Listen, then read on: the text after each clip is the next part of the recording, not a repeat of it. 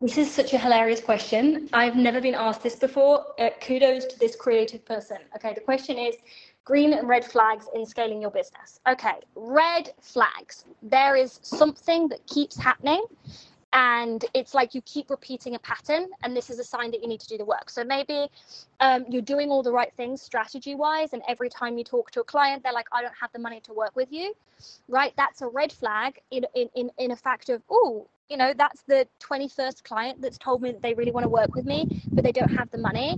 Okay let me look at this. Is this that i'm talking to the wrong people? Is this that i've got a belief system that people won't pay for my work?